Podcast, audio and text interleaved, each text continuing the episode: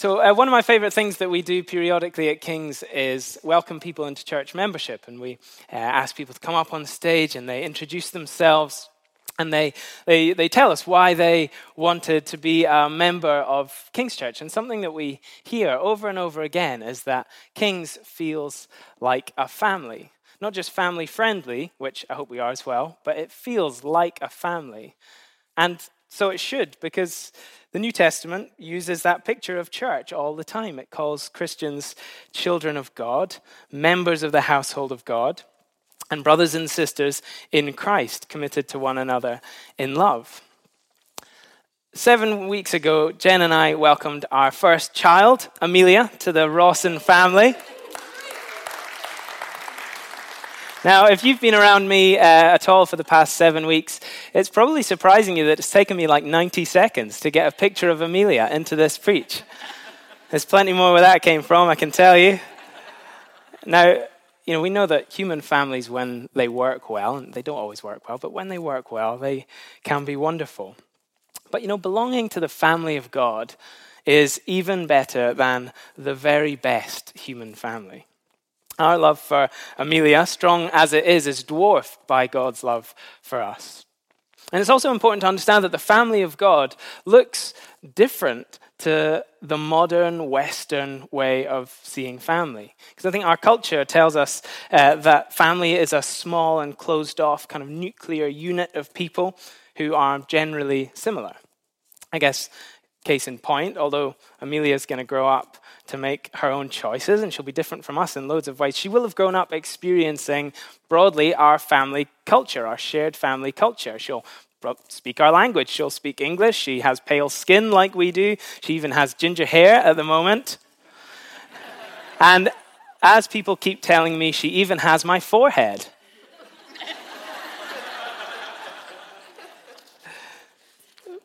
but, but here's the thing can take that one down now. the, the family of God is not just full of people like us. Thank goodness. It is full of people of different ages and stages and ethnicities and languages and classes and backgrounds. And it can be messy. It can, uh, there can be misunderstandings. It can be challenging. But it's how God has designed it to be. As a family of God, we're not closed off we're not inward looking like a lot of Western families. We're outward looking and we're welcoming. This is how we want to be as a church. And I believe it's, uh, it's something that God wants to remind us this morning. It's how He wants us to be as a church, it's how He wants you to be as an individual. So before we jump into our topic this morning, why don't we just why don't we pray for a second?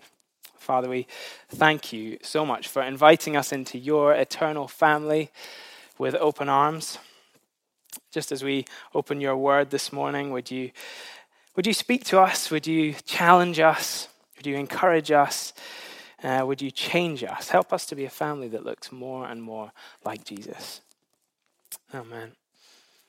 So, we're going to start today in Romans chapter 12, verses 9 to 13. It'll appear on the screen, or you can turn to it in your own Bibles. Romans 12, 9 to 13. Love must be sincere. Hate what is evil. Cling to what is good. Be devoted to one another in love. Honor one another above yourselves. Never be lacking in zeal, but keep your spiritual fervor, serving the Lord. Be joyful in hope, patient in affliction, faithful in prayer. Share with the Lord's people who are in need. Practice hospitality. Now, Paul's letter to the Romans is perhaps his most complete outline of the gospel. That is what Jesus has done for us and what that means for us. And uh, these verses come towards the end of the letter. They're describing what it looks like to follow Jesus in light of the gospel. Now, to be honest, if you were to write down uh, what you think of as the key parts of the Christian life, I'm sure lots of you would list some of the things that appear here, like love one another. We heard uh, Dan talking about love last week having zeal for God, being joyful and patient, and being faithful in prayer. We all know that Christians should pray, right? But what about the last verse? Share with the Lord's people who are in need, practice hospitality. Hospitality.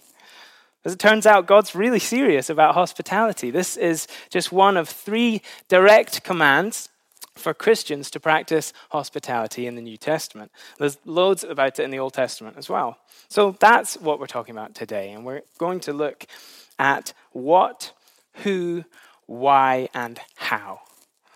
What is biblical hospitality? Who should we extend it to? Why should we bother with it? And then how can we, as members of the family of God, show hospitality? So let's start with what? What is biblical hospitality? Now, I don't know about you, but when I think of hospitality, it conjures up a pretty specific image in my head. It's basically an episode of Mary Berry's Christmas Party. Has anyone seen that?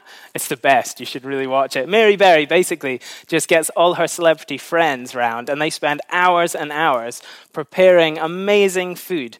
Uh, basically in preparation for the dinner party to end all dinner parties. Of course, everyone is dressed up. The house is beautifully decorated, and what a house. The fire is roaring, and there's even like a jazz trio kind of playing chilled Christmas classics in the corner. Just like everyone's Christmas party, right?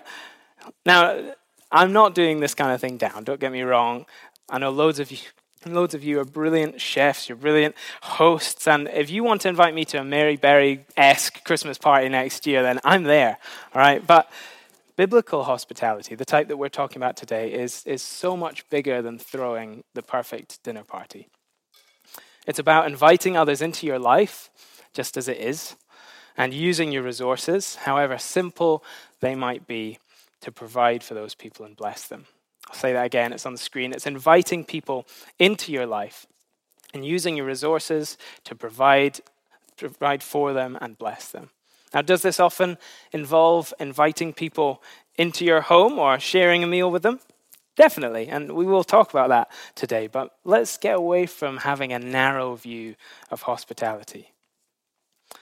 So it says in our passage, practice hospitality.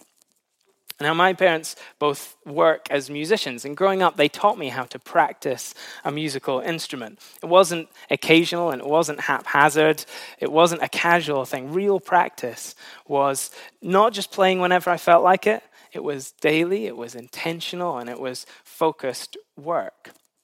To practice something, to really practice something, is to make it a priority, which then becomes part of your regular rhythms of life.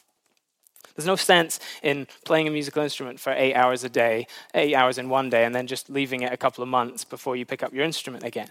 That's not what practice is. So I think regularity is something that we see in the Bible is, is key to hospitality. And if regularity is key to our hospitality, then so too is simplicity. Because if our only way of inviting people over and inviting people into our lives is to cook an elaborate fancy meal that's taken you all day to prepare, we're not going to do it very often. We can still definitely honor one another by inviting someone round for some beans on toast and then asking them to do the washing up with you at the end. It's really okay. It's more about making time for people, it's including them in the rhythms of your busy life as we practice hospitality, we have to be real with people. It's not about putting on a show, it's about living authentic and transparent lives in full view of the people around us. Otherwise, we just set in motion the, the, the, Instagram effect. You know what I'm talking about? It's kind of presenting the curated version of your life. And all that does is makes people feel like they have to hide the parts of their life that they don't like and that they're ashamed of. It kills the power of hospitality. When you show a little bit of vulnerability, when you show your real life, your real self, it gives other people permission to follow suit. And that's what builds genuine friendship, builds genuine relationship and trust. So, let's move on to who. Who should the recipients of our hospitality be? Well, in the passage we started with, it says in verse 13, Share with the Lord's people who are in need. Similarly, in Galatians 6, verse 10, it says, As we have opportunity, let us do good to all people, especially to those who belong to the family of believers. We see this pattern among Christians in the early church. Acts 2, verses 44 to 47 says, All the believers were together and had everything in common. They sold property and possessions to give to anyone who had need. Every day they continued to meet in the temple courts. They broke bread in their homes and ate together with glad and sincere hearts, praising God and enjoying the favor of all people. And the Lord added to their number daily those who were being saved. The early church didn't live in closed off little family units, coming together on a Sunday to worship and then just dispersing for the rest of the week. They opened their homes to one another and they ate meals together.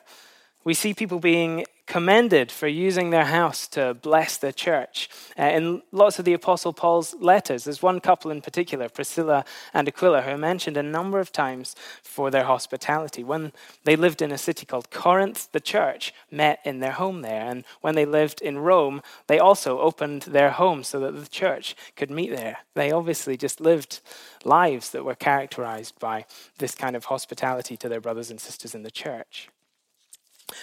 I like this quote from Max Lucado, author and church leader. He says, Long before the church had pulpits and baptistries, she had kitchens and dinner tables. They had the clearest of messages, the cross, and the simplest of tools, the home. Your home can be a, a powerful tool to build the church, to build this church, and to make disciples. Seven years ago, my life was changed by an act of hospitality. Um, I just graduated from university. It was kind of around the time of the economic downturn. I had a history, a history degree, so obviously I was unemployed. And uh, I kind of faced this, this, this issue after graduation. I, I really wanted to stay in Edinburgh. I really wanted to remain part of, of King's Church and being involved here, but it was looking like I was going to have to move home with my parents and kind of look for jobs from there. But that's when Luke and Deb Daviditis, if you don't know Luke, he's one of the other leaders here, offered for me to move in to their spare room. Now, they'd only just recently bought their house, and I think most people would probably be just looking to settle in and spend a bit of time together, but, but they invited me in. They chose to invite me in, and I ended up living for them for a year. Now, I'll be honest, I was a bit of a mess that year. I had a lot going on, and uh, I was probably a real pain to live with because hospitality's hard sometimes. But Luke and Deb were just incredibly patient and kind. They welcomed me in, they listened to me, they encouraged me, and they challenged me. And that year, honestly, that year changed my life and just grew so much in God during that time, partly because I think I, I, was, I was seeing his unconditional love for me in new ways as Luke and Deb opened their home to me.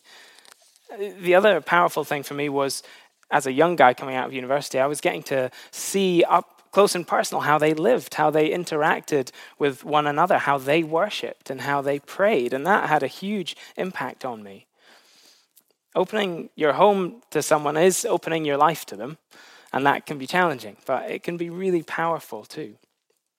So maybe, maybe you own your own house, or maybe you just rent a room in a shared flat, or uh, you're in university halls. I want to ask how can you use the space that you live in to bless other people in the church? I think we need to be creative with this. It might be that you can't really invite people into your house for whatever reason, but you can still invite people into the spaces in which you live your life. It might be a coffee shop, or it might be the park, or it might be just going around the supermarket together.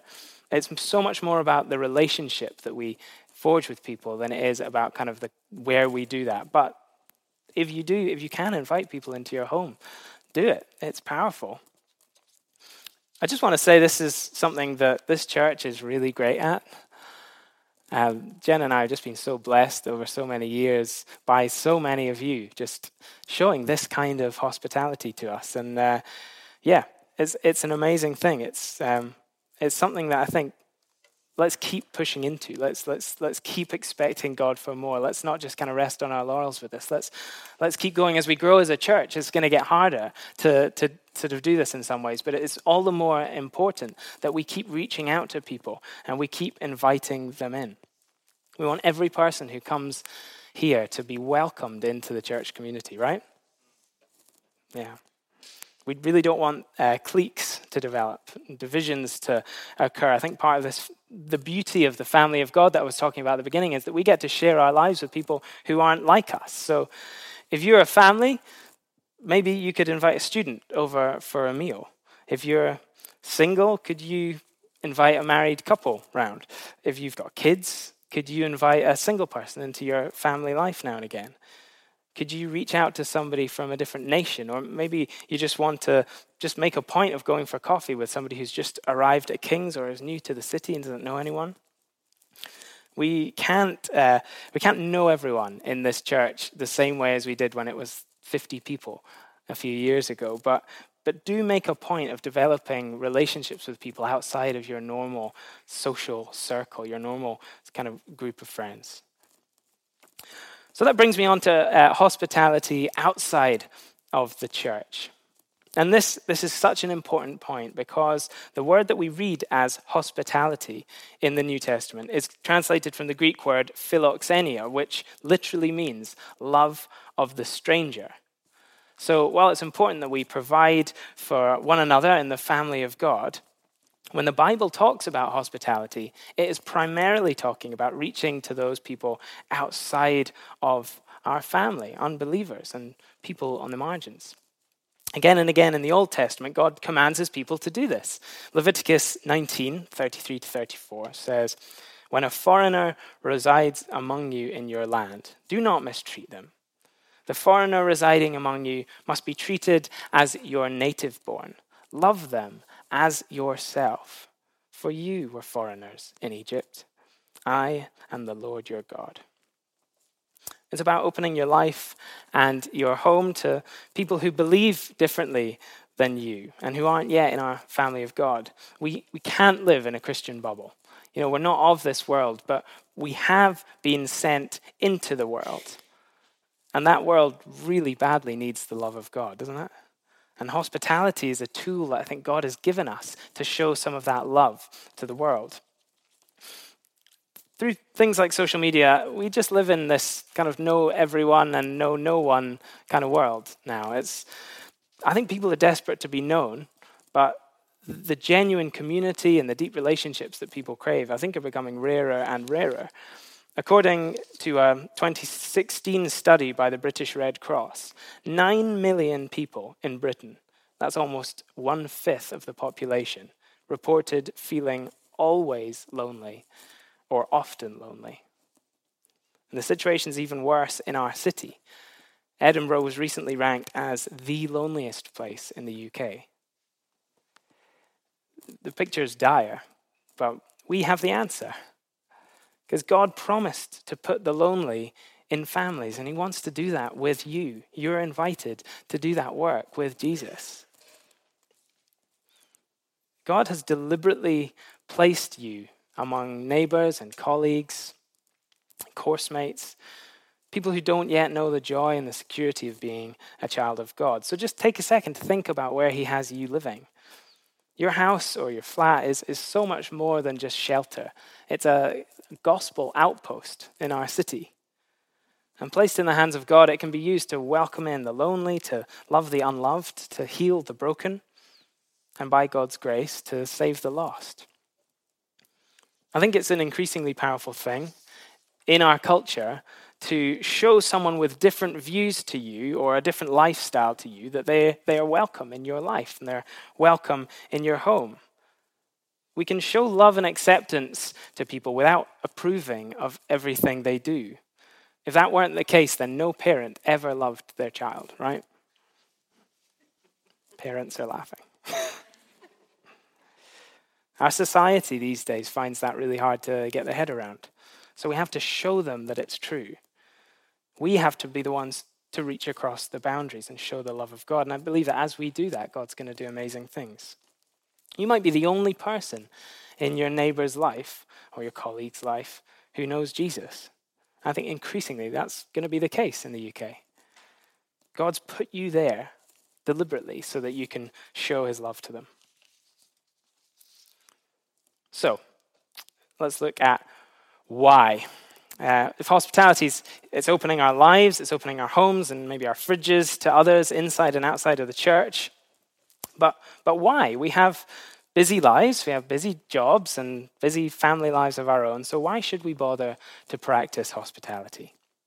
I know we've touched on some reasons already just there, but I think the basic, the most basic and the best answer is that we are hospitable to others because God is hospitable to us. Hospitality is just central to who He is. It's why we're here worshiping Him today. It's why we've been celebrating all morning. We are not like God. We might be made in His image, but that image has been distorted and, and, and corrupted by sin.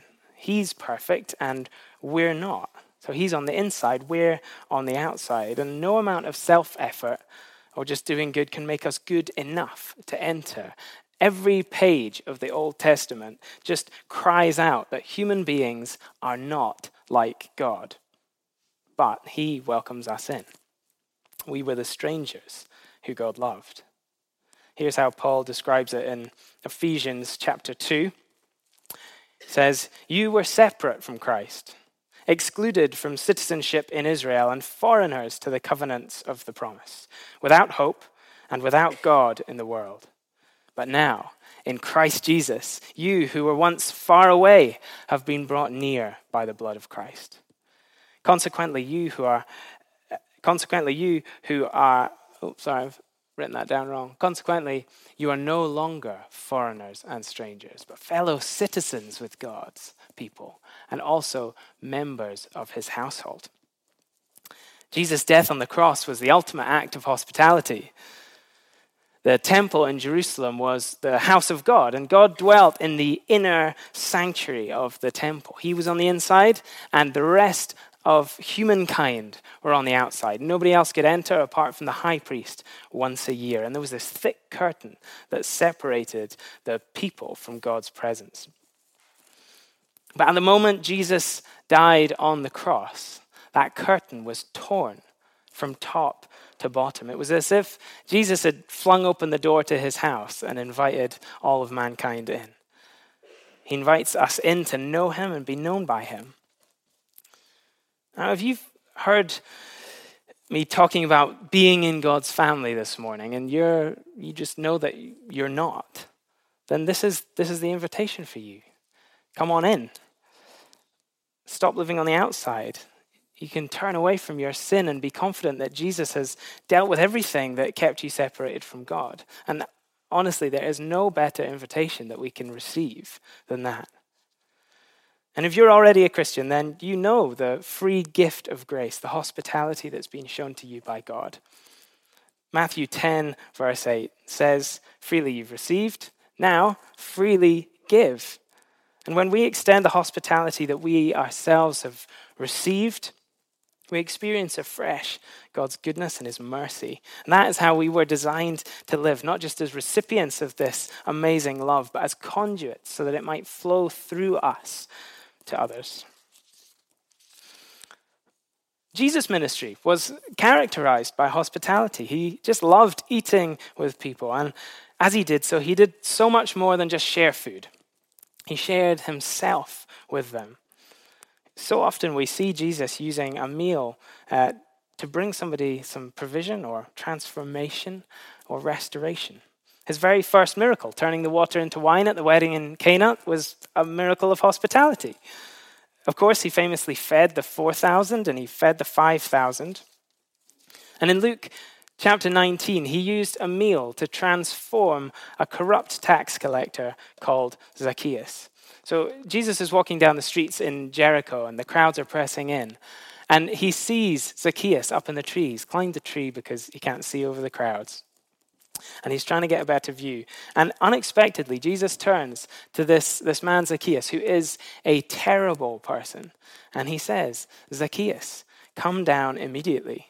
I must stay at your house today. So it says, Zacchaeus came down at once and welcomed him gladly.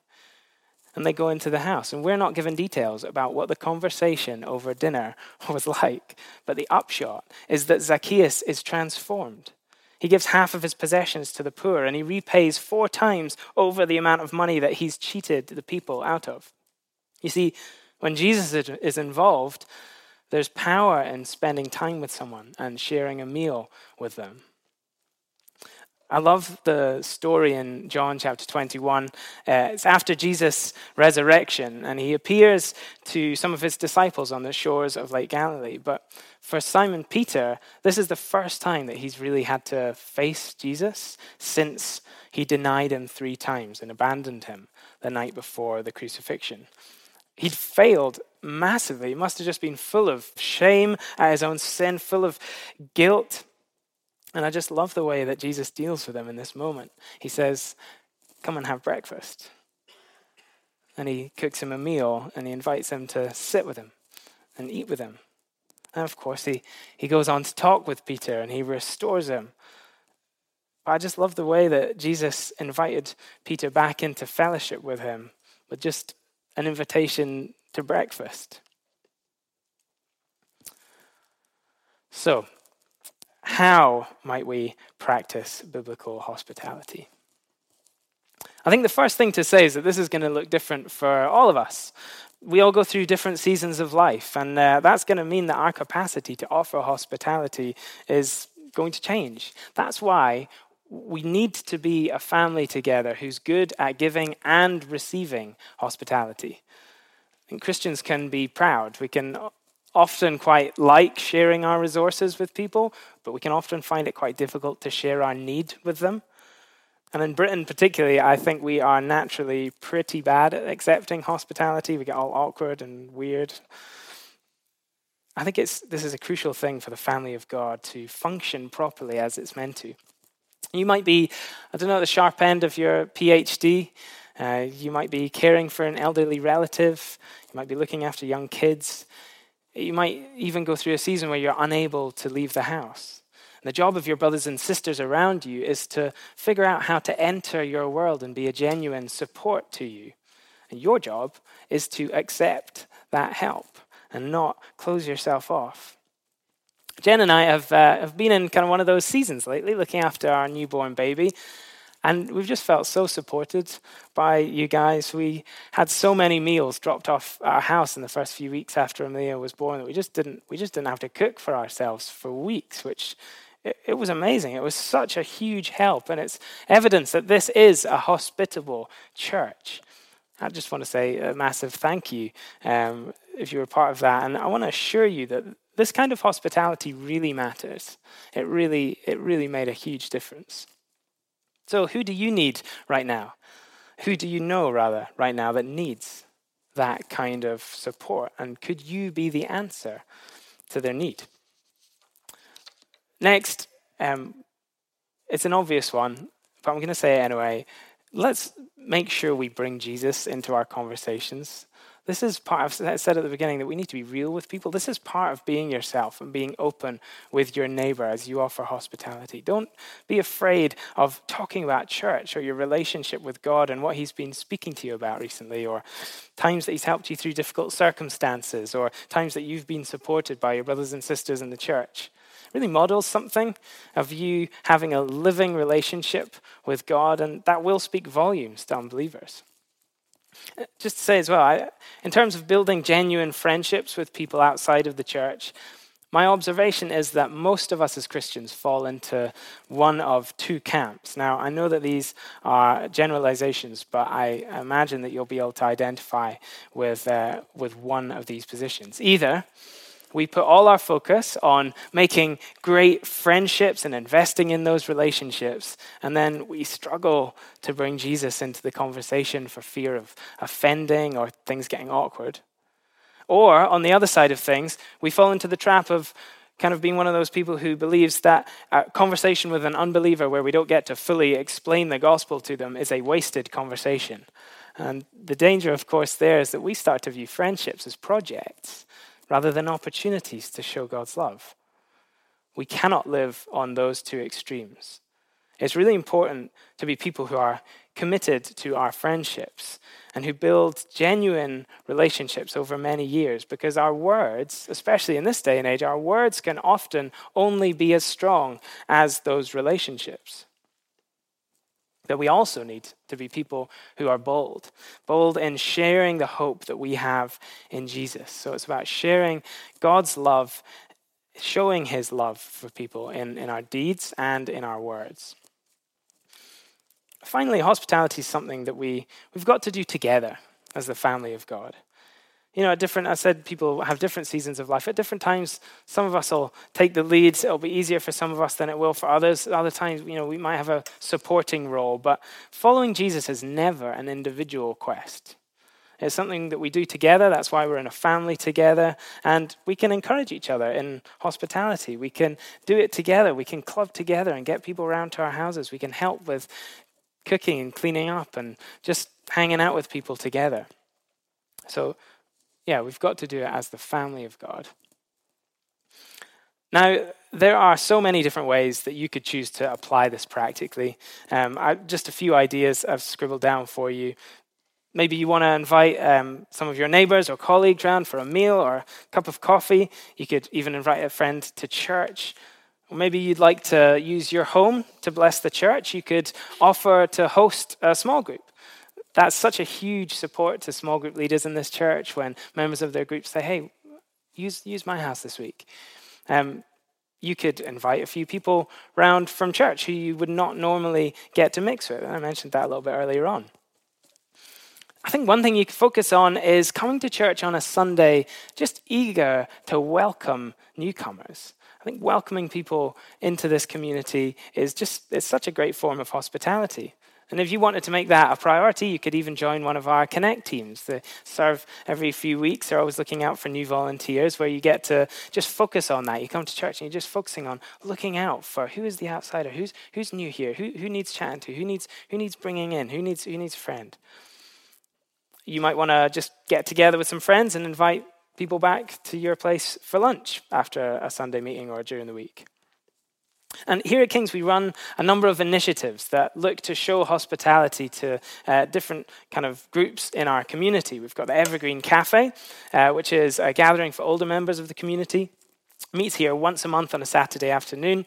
And um, I mentioned the loneliness epidemic in our country a little bit earlier on. I read a stat this week that half a million older people in the UK go at least five or six days a week without seeing or speaking to anyone at all which is just heartbreaking. But this is one small way that you could help to combat that. And um, if you want to get involved, you could get in touch with Maria Sigston. I'm sure she'd love to help you on the team. Um, another thing we do is King's Tots, which provides a space for parents and toddlers to gather together every week in our building just to hang out and uh, chat and play. Young parents are another particularly vulnerable uh, group in our, in our society when it comes to loneliness. So, this is a great way to bless them. Uh, if you have a spare room or some spare time, we partner with a great charity called Safe Families for Children that links people like you up with isolated people in our family going through a rough time. And there's loads of different ways to help through Safe Families, but hosting kids for a night or two, or just befriending a parent, just being a friend and uh, going for a cup of coffee can just be so valuable. If you like to cook, you could join our church lunches team. We're not cooking lunch today, we're having a bring and share picnic, but uh, every month we, we have a big lunch together, and um, there's people that cook for that, and it's a great form of hospitality. So you could join that team. Or um, in the autumn, we run the Alpha course, um, and that's for people who are, who are exploring faith, and part of that evening is that um, we make a meal for them and we invite people into our building to chat about the big questions of life and we give them a meal. So maybe you could volunteer for cooking for Alpha. I'm sure um, the people organizing, Ali and Lydia, would just love to, love to get you involved with that. It's about paying attention, isn't it? It's about looking out for the outsiders around you. Those are just a few practical suggestions. I'll, in the small group notes this week, I can put a, just a few lists of suggestions, that list of suggestions um, that you can see and the people to contact if you're interested in, in getting involved. But why don't you think about one way over the next couple of weeks, one practical, simple way that you could step out more in hospitality? But it's, it's not just practical. We can't do the practical unless we have God's heart for this. And so I think we just need to ask Him for more of His heart now. I think, um, you know, His heart. He has such a special heart for the outsiders. As human beings, we like to be in the, the in crowd. And that tends to make us gravitate towards people who are like us. But God's heart is for the outsider, it's the one on the margins, it's the, the people outside of that. And I think He wants to fill us with that spirit of hospitality this morning. So, and we're going to respond to God. We're going to ask Him to just fill us with His spirit afresh this morning. And this, this might involve Him straightening out a few things inside of us. I, I know in my own heart, there's just there's there's things that keep us back from having this hospitable outlook. We think that if we look inward, then we will, then things will be better. That's, it's just not true. It's just not true. We experience more of God's joy, more of His freedom as we as we look out. I think that there's a bit of a stronghold in our society as well about the, the family and what family is for. I think uh, we just get bombarded with the message that your family is for your fulfillment, and it's kind of this closed off little unit. If, if you're blessed with a family here today, if you, if you live with your family at the moment, I just want to say that God has a great plan for your family, and it is a huge blessing, and we want to thank Him for that. But it's, it's designed to be a place that people can be welcomed into. It's designed to be a place of, of looking out. It's designed to bless those around us. It's not just meant to be this, this closed off little thing. So, why don't we pray? Father, we, we just need your heart for people. We desperately need your heart for people this morning. Thank you for your love for us. Thank you that you didn't leave us on the outside. you brought us in. You welcomed us in. You threw the door open and you said, Come on in. And we want to be people that reflect that. We want to be people like that. We want to be your hands and feet in this city. We want to be used by you. We want to, we want to reach those around us with the love of God. Father, would you, would you break down the strongholds in our heart about our own schedules and our own comfort and our own budgets and our own, the things that we just see as ours? And would you, would you turn it around so that you just release us to use those things, use our time and our homes and our food and our money to, to reach out to other people, to invite them in. Help us to be real with people as we do that. Help us to live authentic lives. Help us to not live with this Instagram filter over everything all the time. Father, would you would you change us and make us more like you? That's that's the simplicity of what we're asking for this morning. We don't want to we don't want to leave here without being changed by you, without having just our hearts enlarged, without just being more able to, to, to reach out to people all around us. Thank you, Lord. Thank you, God.